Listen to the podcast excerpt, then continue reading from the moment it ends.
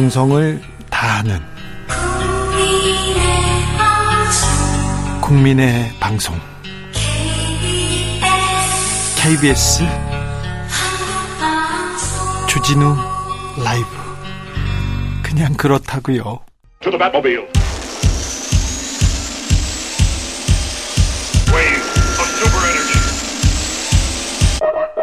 주 기자의 1분 어떤 고통이 따르는지 보여줘야 하지 않느냐? 영화 대사가 아닙니다. 법무부 장관 자택을 이런 식으로 무단 침입하면 국민들이 어떻게 보겠느냐? 윤 대통령이 국무회의에서 한 말입니다. 이런 얘기를 또 공개하는 건 왜 그런지 좀 저는 이해가 안 돼요. 저는 이 말 듣고요. 영화 대부가 떠올랐습니다. 대부 마이클 꼴레오네가 보복을 지시합니다. 인생에서 가장 확실한 건 역사가 우리에게 알려준 것은 단 하나 사실이 있다. 못 죽일 사람은 없다는 것이다.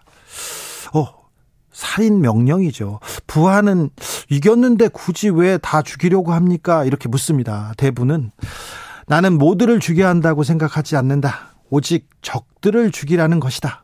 이렇게 얘기합니다. 지시에 따르지 않을 거면 당장 가족들을 데리고 떠나라는 협박도 합니다.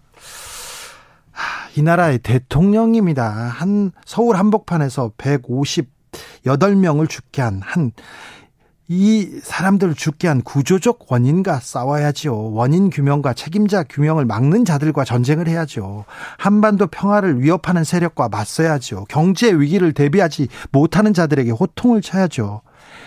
MBC와 싸우시더니 이번에는 유튜버입니다.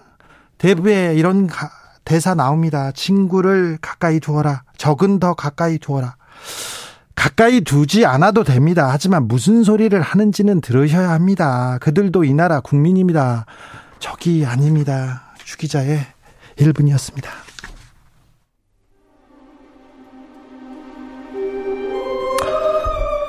더 작은 소리로 말해요. 바를라 비유 피아노 네 폴포치의 목소리로 듣겠습니다. 대부의 수록곡이죠.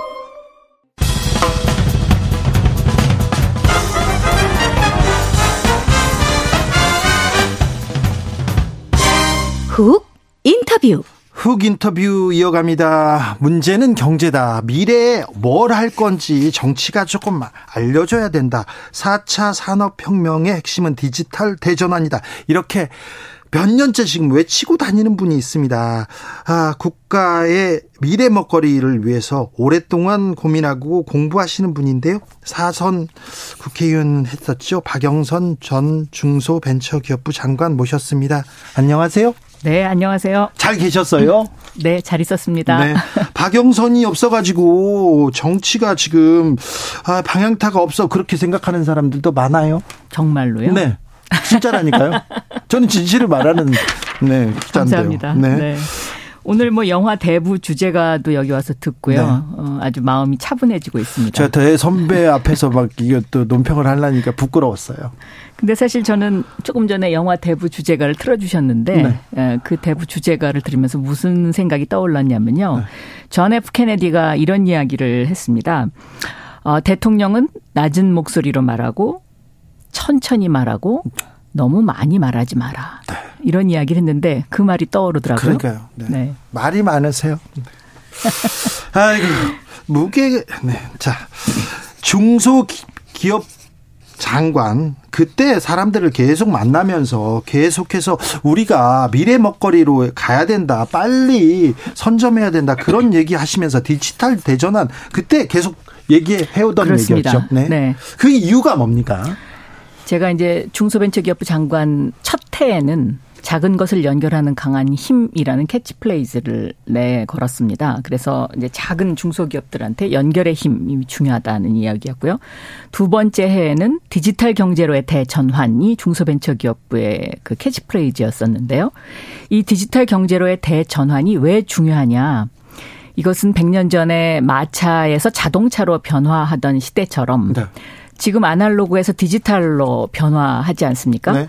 그러니까 대한민국을 산업화 시대가 있었고요. 그 다음에 민주화 시대가 있었고 그 다음 시대의 시대의 언어, 이 시대를 관통하는 언어가 뭐냐? 라고 저한테 질문한다면 네. 저는 저는 디지털화라고 생각합니다. 네. 그러니까 디지털은 곧 속도이고 디지털은 연결인데 여기서 대한민국이 지금 G10에서 G8, 7뭐 요, 요, 요 언저리에서 왔다 갔다 하고 있는데 G5 국가가 될 수 있느냐 없느냐 이게 디지털 대전환의 속도와 연결에 달려 있습니다. 아, 그러니까 문재인 정부에서는 디지털 대전환에 인프라를 깔았다면 윤석열 정부는 디지털 대전환에서 속도와 연결 이 부분에 방점을 찍어야 되는 지금 그 시기입니다. 그런데 안타깝게도 지금 이 부분이 저는 상당히 정리되지 않고 있다 이렇게 생각하고 있습니다. 아, 조금 어, 위기의 시대인 것 같아요. 시대가 변하는 것도 같아요. 코로나가 네. 있었고요. 네. 우크라이나 전쟁도 있고요. 그렇습니다. 시대가 전환하고 있는데 어, 우리는 어떻게 해야 되지? 좀 불안하기만 합니다. 그래서 뭔가 좀 정부에서 예. 뭔가를 좀 해줬으면 하는데. 네. 자, 100년 전하고 비교해 보면요. 네. 100년 전에는 1, 2차 세계 대전이 있었고요. 네? 지금은 우크라이나 전쟁이 있지 않습니까? 네? 코로나가 있었듯이 100년 전에도 스페인 독감이 있었습니다. 아, 그래요. 그리고 나서 전 세계가 어떻게 변했느냐. 1, 2차 세계 대전의 결과는 연합군의 승리로 끝났지만 결국은 대영 제국의 몰락을 가져왔고요. 네? 이 대영 제국의 몰락 이후에 세계적인 패권을 쥔 나라가 바로 미국입니다. 네. 그러니까 우리는 그로부터 70년 동안 미국의 패권 속에서 계속 살아왔고 살아왔죠. 앞으로도 당분간 그렇게 될 것인데요. 네. 여기에 지금 어 가장 도전장을 내미는 나라가 바로 중국입니다. 네. 우리의 이웃 나라 중국. 네.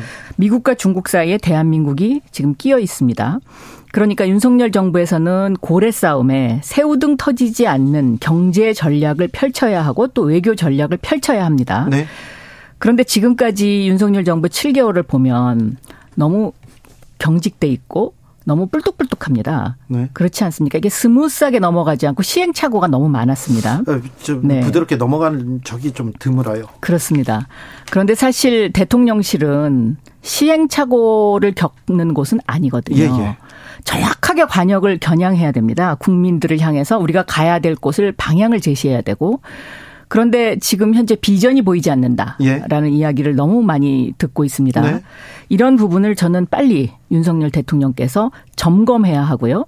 특히 경제 문제와 관련해서는 내년이 되면 올해보다 훨씬 더 추울 것입니다. 아, 그러니까요. 경제 네. 위기 온다지 않습니까? 금융 위기 온다지 않습니까? 그러니까 그렇습니다. 대비를 좀 해줘야 되는데 그렇습니다. 아무도 그 얘기를 안 해가지고 더 추워요. 지금 그래서 사실은 통찰력을 가진 경제 수장의 리더십이 강렬하게 요구되는 시기이기도 합니다. 네. 그런데 이제 대통령께서는 자꾸 지금 작은 싸움을 시작하는데 이게 사실은 어떻게 보면 큰 싸움, 작은 싸움을 큰 싸움으로 만들고 있지 않습니까? 네. 어, 그런데 국민들은 사실 대통령에게는 아, 우리나라 대통령은 좀 내 얘기를 들어줄 수 있는 사람이었으면 좋겠다. 아, 또 푸근한 큰 품이었으면 좋겠다. 이런 바램을 상당히 많이 가지고 있죠. 그렇죠. 네. 그런데 마치 대통령을 검사처럼 맛을 좀 봐야 되지 않겠냐. 네. 조금 전에도 어떤 고통이 고통이 따르는지 보여줘야 하지 않겠냐. 이런 발언들은 저는 대통령으로서는 적절치 못하지 않나 이렇게 네. 생각하고 있습니다. 네. 좀 안타깝습니다. 많이 안타깝습니다. 아, 윤석열 정부에서도 디지털 플랫폼 정부위원회가 꾸려지기도 했습니다. 그렇습니다. 과기부에서도 네. 디지털 권리장전 이렇게 얘기를 했는데 네. 그런데 디지털로 전환 잘 되고 있습니까? 지금 위원회만 꾸려졌지 사실 그 위원회가 어떤 메시지를 내지 않고 있습니다. 그래서 대한민국이 가야 할 방향에 대한 정확한 제시가 저는 필요하다라고 생각하는데요. 네. 특히 이제 어제는 우주 시대 우주 경제를 대통령께서 말씀하셨습니다. 예? 저는 이것은 잘한 것이라고 생각합니다. 그런데 또 한편으로는 어 좀 뭔가 뜬금없다라고 생각하시는 분들도 있어요. 아, 그렇죠. 저도요. 갑자기 네. 달에 간다고 하고 갑자기 화성 간다고 얘기하는데 우리가 뭘 하고 있나 이런 생각도 하는데. 그게 왜 그러냐면요. 우주 시대와 우주 경제로 가기 위해서는 디지털 경제로의 대전환이 필요해요. 단, 단하게 만들어져야 됩니다. 네. 그러니까 우주 시대 우주 경제 이 이야기는 어 물론 이제 과거에 우리가 그냥 단순한 꿈 만을 이야기하던 그때와는 지금 상황이 많이 바뀌었습니다. 네. 우주라는 것이 이제 산업화 돼야 되는 것이고요. 어, 이 우주라는 것을 하나의 경제의 하나의 파트로 이제 우리가 인식해야 되는 것인데요. 그러기 위해서는 어, 양자 컴퓨터라든가 아니면 반도체와 관련된 AI 반도체라든가 하는 이런 미래형 산업과 관련된 부분에 있어서 대한민국의 포지션이 확실해야 됩니다. 네. 근데 이것이 확실하지 않은 상태에서 우주 시대 우주 경제를 이야기하기 때문에 국민들이 뭔가 약간 좀 뜬금없다라는 생각을 할 수도 있겠죠. 네, 네. 네. 좀 그런 생각하는 분들도 많았습니다. 네. 아, 참 정치가 이런 역할을 좀 해줘야 되는데 아 미래에 대해서 좀 비전을 줘야 되는데 비전을 주지 못한다는 얘기 좀 있습니다. 그리고요, 네. 정부는 비전을 주지 못하고 민주당도 대안을 내지 못한다 이런 얘기 많아요. 네, 저도 듣고 있습니다. 네, 그런 것 같아요. 네, 그렇습니다. 그래서 제가 정치가 죽었다. 네. 어, 국민의힘도 죽고 민주당도 죽었다. 네. 이렇게 이야기했습니다. 민주당 좀 잘하라고 좀 하셔야죠. 네, 책임감을 저, 도 갖고. 저도 정말 민주당이 잘했으면 좋겠습니다. 네. 그런데 저는 디지털 대전환 시대가 이제 시대가 변하고 있기 때문에 정치도 변해야 된다고 생각합니다. 그래서 디지털 직접 민주주의 시대를 만들어야 된다고 생각하거든요. 디지털 민주주의요? 네. 그래서 이게 가능합니다. 네. 그러니까 블록체인 기술을 이용해서요. 예? 아, 요즘 DAO라는 거, 그러니까 Decentralized Autonomous Organization. 네. 그러니까 한국말로 번역한다면은 디지털 협동조합과 같은 것인데요. 네. 그러니까 사람들이 의사 표현을 직접 그 블록체인 기술을 이용해서 플랫폼에다 하는 것이죠. 어, 그러니까 이렇게 되면 어, 당 대표가 필요 없는 어, 그러한 정당으로 만들 수 있습니다. 그래서 다오 정당이 저는 탄생할 시기가 되지 않았나 이렇게 생각하는데 과거를 보면 어, 프랑스의 마크롱 대통령이 어, 과거에 프랑스를 지배하던 양당 정치의 틀을 깨고 중도 정당을 만들어서 대통령이 됐습니다. 대통령이 됐죠. 재선까지 했죠. 네, 한국도 지금 이 양당 정치의 독점화 이거 네. 저는 어 굉장히 문제가 심각하다고 생각하고요. 네. 그리고 양당 정치의 극단화 어 이것은 더 대한민국을 지금 피폐하게 만들고 있지 않습니까? 네. 그래서 저는 이런 어떤 가운데에 있는 사람들의 합리적인 목소리를 다양하게 흡수할 수 있는 다오 정당이 필요하지 않을까 이렇게 생각하고 있습니다. 다오 정당이 필요하다. 네. 당 대표 필요 없는 당이 나온다고요? 그런 당이 나와야 된다고 생각하고요. 네. 제가 국회의원 당시에 오픈 프라이머리법을 발의한 적이 있습니다. 네. 그러니까 당이 공천을 하는 것이 아니고요. 네. 국민들이 공천할 수 있도록 완전히 문호를 개방하는 그런 법을 발의를 했는데 물론 통과되지 못했습니다. 네. 그런데 저는 어이 양당의 어떤 독점을 깨기 위해서는 어 당의 공천 제도를 없애야 된다. 저는 이렇게 생각하고 있습니다. 당의 공천 제도요? 네. 당 대표가 필요 없고 이거 이재명 대표가 잘못하고 있어서 다른 데서 저희는 네. 안 그렇습니다만 다른 데서 박영선, 이재명 대표 필요 없는 당 필요하다. 다오정당 필요하다. 이렇게 기사 쓰면 어떻게 할 거예요? 저는 이 이야기는 제가 이미 이재명 대표가 당대표 되기 한 10년 전부터 하고 있었죠. 제가 해왔던 얘기고 또 법도 발의했기 때문에 저는 그런 것은 별로 두려워하지 않습니다. 근데 네. 지금 현재 네. 이 정치 상황에서 이게 현실 실현 가능성이 좀 있을까요? 저는 상당히 있다고 생각하고요. 네. 특히 이제 제가 중소벤처기업 산업부 장관을 하면서 IT나 벤처업계에 종사하는 혁신적인 생각을 하고 있는 젊은 사람들을 많이 만나봤었는데 예. 그분들이 특히 양당 정치의 독점적 어, 그 폐해에 대해서 굉장히 신물을 느끼고 있고 네. 그리고 그분들이 그런 어떤 그 예를 들면 기술 혁신을 이야기하면서도 그런 기술 혁신과 관련된 어, 함께 가야 되는 정치의 정치의 의사 표현 네. 이것도 할 수 있는 그러한 디지털 정당을 상당히 원하고 있다라는 것을 제가 느낀 적이 많습니다. 박영선 전 장관은 민주당이 가장 강할 때도 항상 이렇게 양당제 폐해에 대해서는 비판했습니다. 4646님께서는 박영선 장관님 말씀 내용에 힘이 있고요. 진심이 있고 미래가 있습니다. 자주 나오셔서 비전을 많이 좀 주세요. 말씀과 의견에 적극 공감합니다. 아유, 감사합니다. 네. 네. 자, 그런데 그 정치와 미래에 대해서 고민을 하던 정치인입니다. 몇 안 되는 정치인이어서 좀 몇 가지 현안에 대해서 물어보겠습니다. 네. 최근에 한남동 관저에서 이렇게 여당 지도부들 만찬했잖아요. 네. 그러면서 야당 지도부는 안 만납니다. 네. 어떻게 보세요? 만나야 되겠죠. 만나야죠. 네. 그런데 이재명 대표는 안 만나겠다. 뭐 그분 사법 처리될지도 모르는데 못 만난다. 이렇게 국민의힘 의원도 막 내놓고 얘기하더라고요. 근데 저는 그거는 그렇게 생각하지 않습니다. 왜냐하면 대통령이라는 자리는요. 네. 온 국민을 끌어안아야 되는 자리입니다. 그렇기 때문에 싫은 일도 해야 하고요. 네. 또 좋은 일을 너무 좋다고 내색할 수도 없는 그런 자리입니다. 그래서 그런 어 부분에 대해서 저는 좀 더더 더 유연한 자세가 필요하다. 대통령으로서. 네. 그리고 어 윤석열 정부가 어 성공하기 위한 하나의 그런 어떤 제스처로도 저는 필요하다라고 생각하고 있습니다. 윤석열 정부 이제 7개월 차입니다. 그런데 비전 안 보인다, 아쉽다 그런 얘기 했는데 뭐부터 바꿔야 됩니까? 뭘 바꾸면 좀 달라질까요? 저는 어 지금 우리가 어 검찰 국가가 돼가고 있지 않습니까? 네. 이거 바꿔야 된다고 생각합니다. 네. 그래서 온 국민이 지금 상당히 경직되고 있고요. 예. 뭔가 아, 이렇게 그 아, 굉장히 그 뭔가 이렇게 발랄하지 않다고 생각합니다. 네. 국민들이 신이 나게 해줘야 되거든요. 좀 우울하다는 분이 네, 많아요. 네, 네. 그래서 그런 부분을 저는 좀 바꿔야 되지 않을까. 그래서 대통령이 일단 굉장히 유연해지고 좀 포용적이 돼야 되지 않을까 그렇게 생각하고 있습니다. 인적 쇄신 말하는 건가요?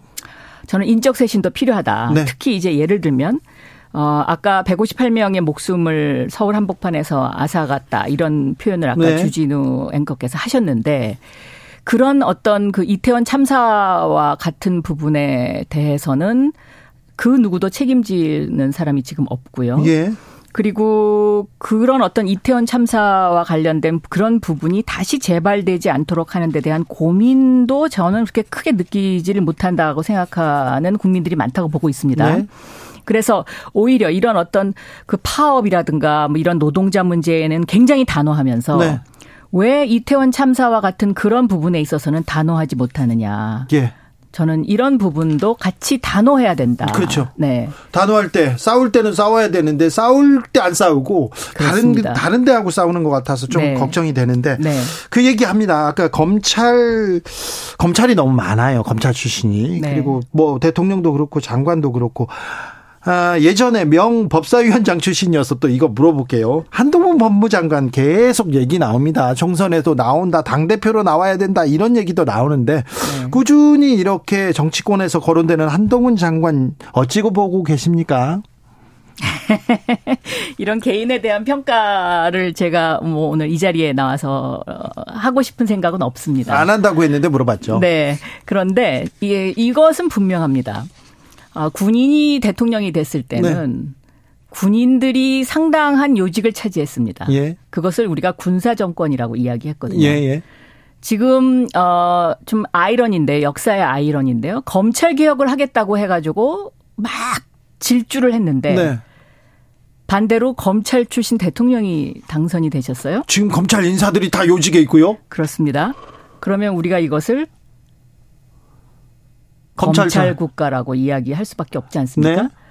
저는 이거는 빨리 고쳐야 된다. 고쳐야 된다. 네, 네.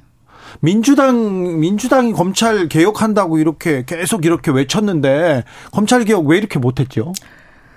저는 너무 너무 엑셀레이터를 많이 밟았다고 생각합니다. 그래요? 사실 검찰 개혁과 관련해서는 제가 할 말이 많은 사람이고요. 네. 검경 수사권 조정과 관련해서 경찰에게 수사 개시권을 주는 문제를 제 손으로 통과시켰고 제가 법사위 간사였을 때 했던 일이고요. 예. 그리고 어 경찰은 검사의 명령에 복종하여야 한다라는 법조문 가운데 명령과 복종이라는 두 단어를 걷어낸 사람도 저입니다. 네. 그래서 검찰 개혁과 관련해서는 그 누구보다도 제가 애착이 많은데 이것은 단계적으로 했었어야 되지 않나 저는 네. 이렇게 생각하고 있고 그 당시에도 저는 그런 의견을 피력했었습니다. 언론인 출신이기도 합니다. 유명한 기자였어요. 그런데 최근에 윤석열 정권의 언론관 어떻게 생각합니까? MBC와의 그 총성 없는 전쟁 이거 어떻게 보셨어요? 저는 좀 더, 어, 그 대통령실이 에, 유연해질 필요가 있다. 네. 이렇게 생각하고 있고요. 그 다음에 언론이 때때로 어 저도 언론이 참 불만이 많을 때가 많습니다. 네. 그러나 또 그것을 포용하고 가야 하는 것이 에, 그 정부의 성공을 위해서도 저는 좋다 이렇게 생각하고 있습니다. 예. 네. 속보 말씀드립니다. 원희룡 장관 화물연대와 교섭 중단하고 민사상 손배소 검토하겠다고 이렇게 네, 얘기하시네요. 이것도 문제입니다. 원희룡 장관도 검사 출신 맞죠? 네, 서울대 네. 법대 출신의 검사 출신입니다. 네, 그래서 저는 장관이라는 자리에 있을 때는 어 어머니의 품처럼 좀 너그러운 모습을 보여주면서 조정 기간이라는 것을 반드시 거쳐야 된다고 생각합니다. 그러니까 무조건 칼로 무자르듯이 모든 것을 그런 식으로 한다고 해서 이것이 결과가 좋다 고 저는 생각하지 않거든요. 그렇기 때문에 좀 더 화물연대 측의 이야기를 들어주는 경청하는 음, 어떤 장관 또 경청하는 대통령 이런 모습들을 대, 어, 우리 국민들이 아마 바라고 있을 겁니다. 그리고 지금 날씨도 오늘 갑자기 추워졌고요. 앞으로 많이 경제가 힘들어지기 때문에 추워질 겁니다. 네. 그래서 민생 문제에 이런 식으로 대처하는 것은 저는 그것은 그렇게 바람직한 현상은 아니다. 이렇게 생각하고 IMF 있습니다. 금융위기 때 엄청 고통스러웠거든요. 그때 신음소리 아직 기억나거든요. 그러니까 네. 경제 위기가 온다는데 어떻게 좀 대처해 주세요. 어떻게 대비해 주세요. 이런 얘기를 좀 해 주셨으면 좋겠는데 그런 목소리가 없어 가지고 좀 불안합니다. 국민들은. 네. 자, 민주당은 어떻게 가야 됩니까, 이제? 민주당이요? 네네. 민주당은 미래를 이야기해야죠. 미래를 자 박영선 미래를 얘기합니다. 민주당은요. 그다음에 경제 문제에 안착 저 천착해야 된다고 저는 생각하고 있습니다. 그런데 네. 민주당에서도 경제 얘기 안 나옵니다. 민생 얘기 안 나오고요. 네, 저도 그래서 좀 많이 걱정이 됩니다. 계속 사법 리스크 얘기만 나옵니다. 그것은 저는 어, 지금 바람직한 방향으로 가지 못하고 있다고 생각하고 있습니다. 네. 네. 그럼 어떻게 돌파해야 됩니까? 지금이라도 네. 저는 민주당이 전략위원회 같은 것을 만들어서요. 네. 국민들에게 던지는 메시지가 국민들의 가슴에 와닿고, 아, 그래, 민주당이 있어서 우리가 아, 좀더 희망을 가질 수 있어. 민주당이 있어서 좀 따뜻해질 수 있겠구나라는 희망을 줘야 된다라고 생각하고 희망을 있습니다. 줘야 되는데 민주당도 희망을 주지는 못하는 것 같아요. 지금은 그렇습니다. 네. 그래서 저는 민주당도 어, 정말 확 바뀌어야 된다라고 생각하고 있습니다. 그런데 네. 민주당은 지금 이재명 대표의 사법 리스크 때문에 꼼짝 못하고 있다. 이런 얘기 당내에서도 나옵니다. 그거는요. 저는 어 지금 현재의 민주당의 상황은 어느 정도 예상이 됐던 것이지 않습니까? 네. 그렇기 때문에 그것은 그 예상이 됐던 그 부분에 대한 것은 하나의 또 다른 축으로 어 그냥 그 그 두고, 두고 어, 지금 2023년도에 어, 다가올 경제 위기와 관련된 민생 부분에 있어서의 민주당이 대안을 제시하는 정당이 된다. 박영선은 계속해서 미래와 민생에 대해서 얘기하는데 저는 다시 정치권으로 끌고 가겠습니다. 민주당에서 이낙연 등판론 계속 나오는데 어떻게 합니까? 곤란해하지 마시고 죄송해요. 아 저는 그 이낙연 대표께서 뭐 당장 귀국하거나 네. 그렇지 않을 거라고 저는 생각하고 있습니다. 예. 네. 그게 너무나 저는 당연한 일이다라고 보고 있 습니다. 아, 네. 박영선 전 장관께서 지난 음, 대표 경선이었나요? 그때 아 이재명 대표가 출마하면 분당 가능성도 있다 이렇게 경고하셨어요. 그렇습니다. 네. 네. 지금도 그렇게 생각합니까? 지금 그때 제가 했던 이야기가 이제 그 예를 들면 어 고양이의 탈을 쓴 호랑 그러니까 호랑이와 같은 그런 모습을 보여서는 안 된다라는 이제 그런 요지의 이야기를 페북에 쓴 적이 있는데요. 네. 어 그거와 유사하게 돼 가는 것 같아서 굉장히 가슴이 아픕니다. 네. 네. 자, 윤석열 정부 너무 못한다 이렇게 얘기하는 분들 많습니다. 그런데 민주당은 뭐 하고 있냐 이렇게 또 얘기하시는 분들 많습니다. 네. 박영선 전 장관은 이제 정치 중진으로서 역할을 좀 하셔야죠. 맨날 강연에서 미래 얘기를 하시는데 정치가 미래를 얘기해주고 비전을 제시해줘야 될 거 아닙니까? 아, 그렇긴 한데요. 네. 음, 저는 지금의 정치판과 같은 저런 모습으로는 다시 정치를 하고 싶은 생각은 그렇게 많지 않습니다. 그리고 새로운 형태의 제가 아까도 말씀드렸습니다마는 디지털 직접 민주주의 그러니까 다오 정치라든가 아니면 다오의 어떤 그런 어떤 새로운 형태로 정치를 다시 만들 수 있다면 그건 한번 좀 생각해 볼 수 있겠다 이렇게 말씀드릴 수 있겠습니다. 양당제대 네. 그리고 또 정당 주도의 폐해가 거의 공천권에서 많이 오지 않습니까? 그렇습니다. 네. 그리고 그래 그리고는 지지자들한테만 이렇게 호소하는 좀 극악한 목소리만 어, 사실과 다르더라도 공격하는 목소리만 이렇게 보이는 것도 다 여기서 나오는데 아예 이 판을 디지털로 바꿔야 됩니까? 네. 지금은 거의 말장난하는 정치 그리고 말 말 서로가 말을 꼬리를 잡는 정치로 완전히 그 그러니까 좀 퇴보했죠. 네, 정치가. 네, 정말 정말 가슴 아픈 현상 현상인데요. 네. 저는 이거 더 이상 계속 가서는 안 된다. 네. 국민들이 너무 실증 내고 있고 그다음에 짜증스러워한다라고 생각하고 있어요. 그래서 이제는 우리 사회의 다양한 목소리를 흡수할 수 있는 디지털 직접 민주주의 시대로 가야 하고 이 시대의 화두는 바로 디지털화다. 이렇게 말씀드립니다. 디지털 대전환, 디지털 민주주의에 대해서 또 얘기 듣겠습니다. 강의 듣겠습니다. 박영선 전 중소벤처기업부 장관이었습니다. 감사합니다. 감사합니다. 정치 피로, 사건 사고로 인한 피로, 고달픈 일상에서 오는 피로. 오늘 시사하셨습니까? 경험해 보세요. 들은 날과 안 들은 날의 차이. 여러분의 피로를 날려줄 저녁 한 끼 시사. 추진우 라이브.